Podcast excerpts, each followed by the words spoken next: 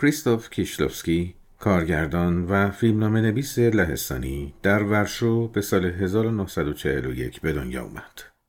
تحصیلاتش رو در مدرسه سینمایی لودز به پایان برد. آغاز کارش در اواخر دهه 1960 بود. زمانی که سینمای لهستان با چهرههایی مثل آندره وایدا، رومان پلانسکی و یرژی اسکالیموفسکی در سطح جهانی شناخته شده بود. کیشلوفسکی در قیاس با اونها چهرهی با جاه طلبی های هنری کمتر و اهداف جمع و جورتر به نظر می رسید. در طی دهه 1970 با ساختن فیلم های کوتاه و بلند تجربه اندوزی کرد و مثل هر فیلمساز لهستانی دیگهی با محدودیت ها و بنبست های سینمای اروپای شرقی آشنا شد. فیلم آماتور در سال 1979 توجه جهان رو برای اولین بار به کیشلوفسکی جلب کرد. فیلمی که اتفاقا درباره موقعیت متزلزل هنرمند در جامعه بروکراتیک و نقش افشاگرانه سینما در انعکاس واقعیت بود. بعضی از فیلم های این دوران کیشلوفسکی یا توقیف شدن یا با چندین سال تأخیر به نمایش در اومدن. در سال 1984 فیلم بی انتها با نگاهی متفاوت و تکان دهنده به پرسش مرگ و تأثیرات اون بر زندگی سایرین نشونه مرحله جدیدی در کار کیشلوفسکی بود. ضمن اینکه از حضور نشانه های مذهبی در بینش کیشلوفسکی هم گواهی می‌داد. وجدان، احساس گناه و تردید اخلاقی مایه های آشنایی برای اون شدند و اینها مایه های طرح بزرگی بودند که کیشلوفسکی دهه 1980 رو وقف به انجام رسوندن اون کرد. کیشلوفسکی بر اساس ده فرمان کتاب مقدس دهگانه ای رو به صورت ده فیلم نیمه بلند و بلند برای تلویزیون لهستان ساخت. فیلم هایی که دیدگاهی بری و مدرن رو به مزامین این ده فرمان پیشنهاد می‌کردند و از این رهگذر تصویری از واقعیت های لهستان امروزی رو به دست می‌دادند. دو فیلم درخشان این مجموعه جداگانه در سال 1988 پخش سینمایی هم شدند. فیلمی کوتاه درباره قتل که تصویری سریح و تلطیف نشده از جنایت ارائه می‌داد و به قیاس تعمل برانگیزی بین ارتکاب جرم و کیفر قانونی اون می پرداخت. و فیلمی کوتاه درباره عشق که روایت شیفتگی یک طرفه و سرخوردگی بعدی پسری جوون و منزوی بود.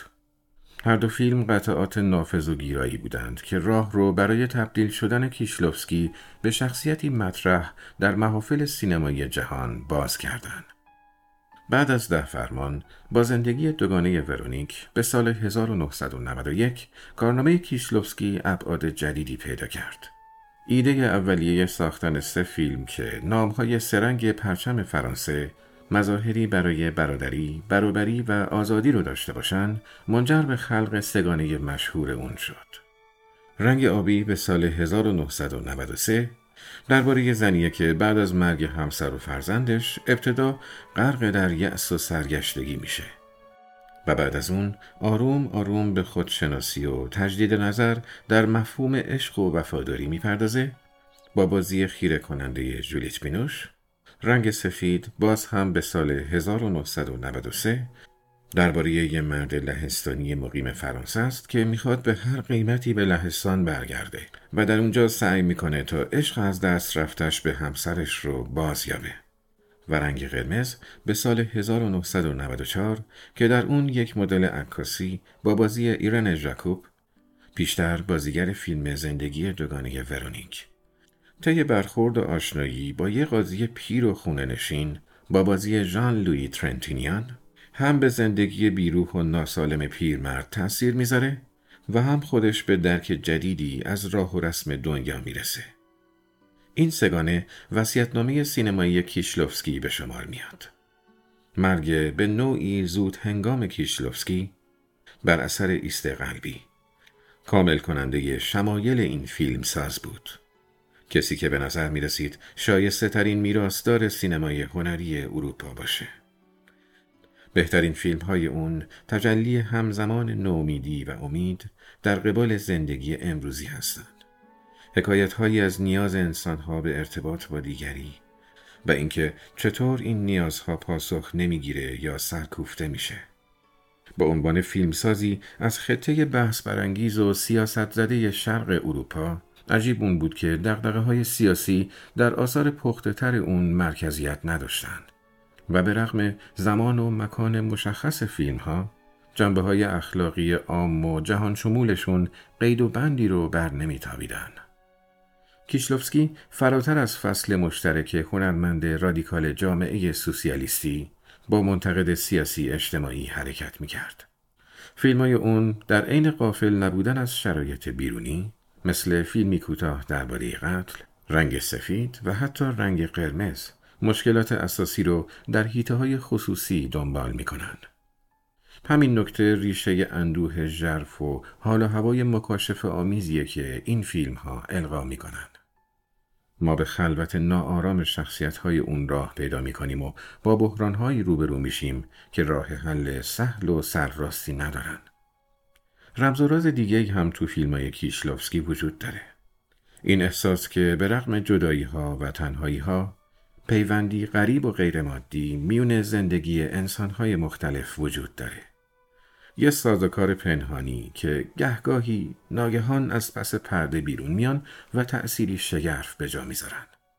توی این فیلم ها قرین سازی ها، تکرارها و تدایی ها در خدمت تأکید بر این ارتباط هستند. در زندگی دوگانه ورونیک دو تا دختر گویی همزاد یکی تو فرانسه و اون یکی تو لهستان زندگی می‌کنن و پی بردن یکی به وجود اون یکی دیگه آغاز یک استراب روحیه. رنگ آبی با صحنه پایان پیدا می‌کنه که شخصیت های مختلف فیلم رو به مانند جلوه های مختلف روحی واحد و سیاه نشون میده.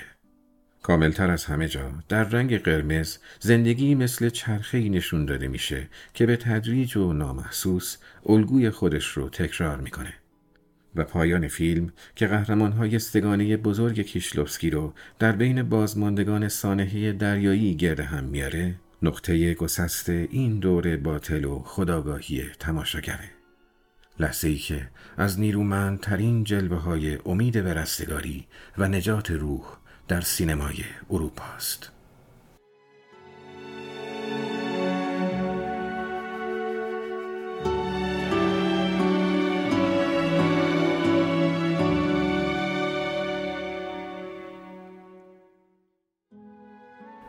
ده فرمان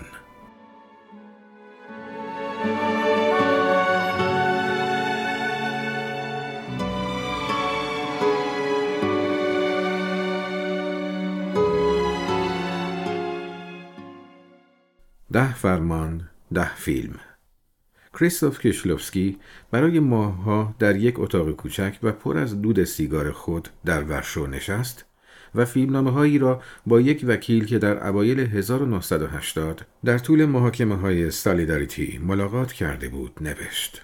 کارگردان به یاد می آورد که کریستوف پیسیویچ نمی‌دانست چگونه باید بنویسد. ولی می توانست صحبت کند. آنها برای ساعتها درباره آشفتگی لهستان حرف زدند و با هم فیلمنامه‌ای به نام بیپایان نوشتند که سه داستان درباره زندگی تحت حکومت نظامی را بازگو می کرد.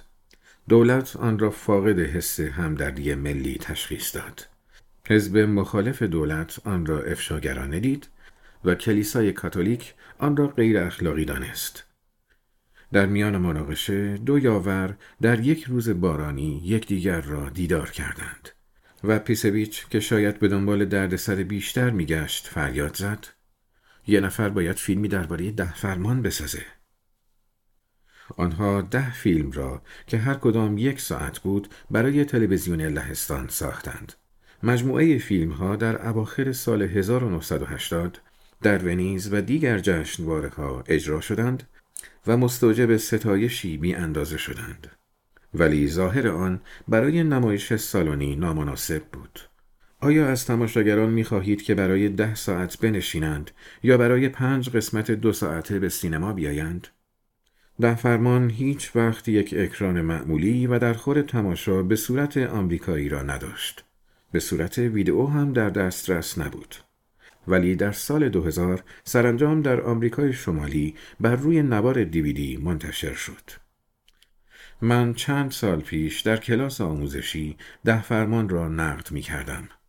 و از مجموعه نوارهای ویدئویی استفاده می کردم و متوجه شدم زمان زیادی را برای تطبیق فیلم ها و فرمان ها از دست می دهیم.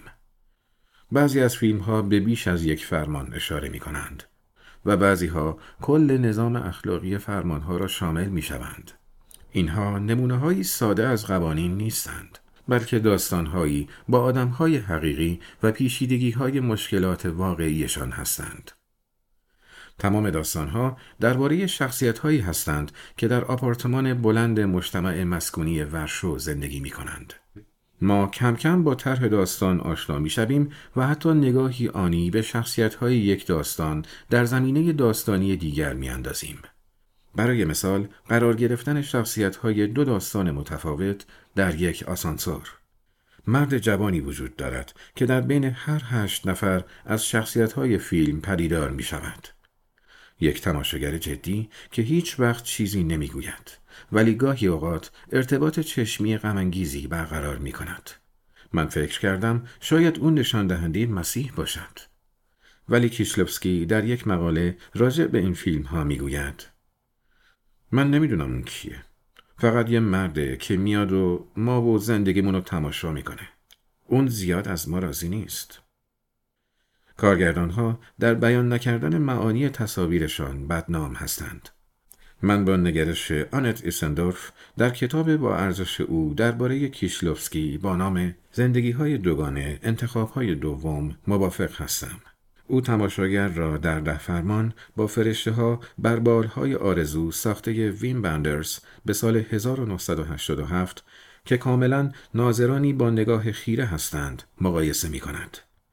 آنها قادر هستند بیخردی و رنج انسان را ثبت کنند ولی از تغییر جهت زندگی هایی که شاهدش هستند عاجزند. ده فرمان راجع به کلیات فلسفی نیست بلکه راجع به داستانهایی شخصی است که خیلی سریع ما را درگیر می کنند. من در بعضی از فیلم ها به سختی برانگیخته شدم. بعد از دیدن مجموعه این فیلم ها، ستانلی کوبریک اظهار کرد که کیشلوفسکی و پیسیویچ علاوه بر صحبت درباره ایده هایشان، توانایی بینظیری در به نمایش درآوردن آنها دارند. لحظه ای وجود ندارد که شخصیت ها راجع به فرمان های مخصوص یا موارد اخلاقی صحبت کنند. در عوض آنها را در حال کلنجار رفتن با چالش های اخلاقی دنیای واقعی مشاهده می کنیم. به قهرمان زن ده فرمان توجه کنید. از یک دکتر می‌خواهد به او بگوید آیا همسر سابق و مریض او زنده میماند یا خیر؟ دکتر که مردی گرفته و منظوی است به طور بیرحمانه با او نامهربان است. او از اینکه نقش قادر مطلق را برای زن بازی کند سرباز می‌زند. زن می‌گوید که باید موضوع را به روشنی بداند. او حامله است و همسرش در حال مرگ. اگر همسرش زنده بماند او بچه را نمی‌خواهد. اما اگر همسر مردنی است بچه را نگه خواهد داشت. داستان مانند یک سریال خانوادگی در هم است ولی بعد تبدیل به یک معمای اخلاقی می شود که نهایتا از طریق پس نگاه به گذشته دردآور خود دکتر حل می شود. ولی حتی آن هنگام هم راه حل غیر مستقیم است. زیرا حوادث آنطور که دیگران انتظار دارند پیش نمی رود. کیشلوفسکی مسائل را در حرکات بسیار منحصر به فرد دکتر و زن ریشه یابی می کند و اتفاق جالب و نافذی رخ می دهد. فیلم درباره چالش های اخلاقی جداگانه آنهاست و نه درباره دو نفری که با موضوعی مشترک به یکدیگر مرتبط شدند. نگاهی بیاندازید به تغییر نقش اخلاقی در ده فرمان. قسمت ششم نوجوان تنهایی از یک دوربین استفاده می کند تا در زندگی خصوصی یک خانم تنها و بی احتیاطی که آن طرف خیابان زندگی می کند جاسوسی کند. او به این نتیجه می رسد که عاشق آن خانم است. آنها یکدیگر را می بینند چون پسر کارمند دفتر پست است. سرانجام زن متوجه می شود آن پسر کسی است که دزدکی او را تحت نظر گرفته. همچنین او همان تماسگیرنده ناشناس و مزاحم است. ولی ما به سختی می توانیم کاری را که زن بعدا انجام می دهد پیش بینی کنیم. در یکی از قسمت های تند و به طور شگفتانگیز احساسی که کیشلوفسکی از میان تمام فیلمهایش آن را بیشتر از همه دوست دارد زن پسر جوان را به آپارتمان خود دعوت می کند و از بی تجربه پسر برای تحقیر او استفاده می کند. این فقط هنوز نصف جنگ اخلاقی بین آن دوست. آن چیزی که بعدا برای پسر، زن و کلا برای هر دویشان اتفاق میافتد نشان دهنده تغییر نقش قربانی و ظالم میان آن دوست. رابطه آنها نشان دهنده یک نوع اخلاق لحظه است که تغییر پذیر و گیج کننده می شود. کیشلوفسکی عمدن از امور روزانه زندگی در لهستان دوری کرد. زیرا از نظر او آنها حواس را منحرف می کردند. احکام، قوانین، کمبودها، دیوان سالاری. او با آن بخش از زندگی داد و ستد دارد که جهانی هستند. در ده فرمان قسمت اول از بین تمام داستانهای کیشلوفسکی این قسمت برای من غمانگیزترینشان است و موضوع آن محبت بین یک پدر باهوش و یک پسر نابغه است.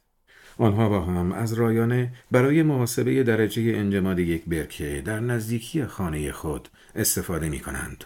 بنابراین خواهند دانست که چه زمان می توانند بدون خطر روی یخی که به اندازه کافی زخیم شده اسکیت بازی کنند. ولی تالاب ها و جریان های آب همیشه به این سادگی بررسی نمی شوند و شاید رایانه هم یک خدای کاذب باشد. هیچ کدام از این فیلم ها مسائل اخلاقی را سیاه و سفید نمایش نمی دهند. قسمت پنجم ده فرمان راجع به قاتلی است که در مورد مسائل اخلاقی کاملا بی احساس به نظر می رسد. درک قاتل به معنی بخشیدنش نیست. ولی داستان بر وکیل مدافع او هم متمرکز می شود. مرد جوانی که اولین وکالت خود را انجام می دهد و با تندی با حکم اعدام مخالفت می کند. نهمین فرمان درباره مردی است که پی می‌برد نامزدش با شخص دیگری رابطه عاشقانه دارد.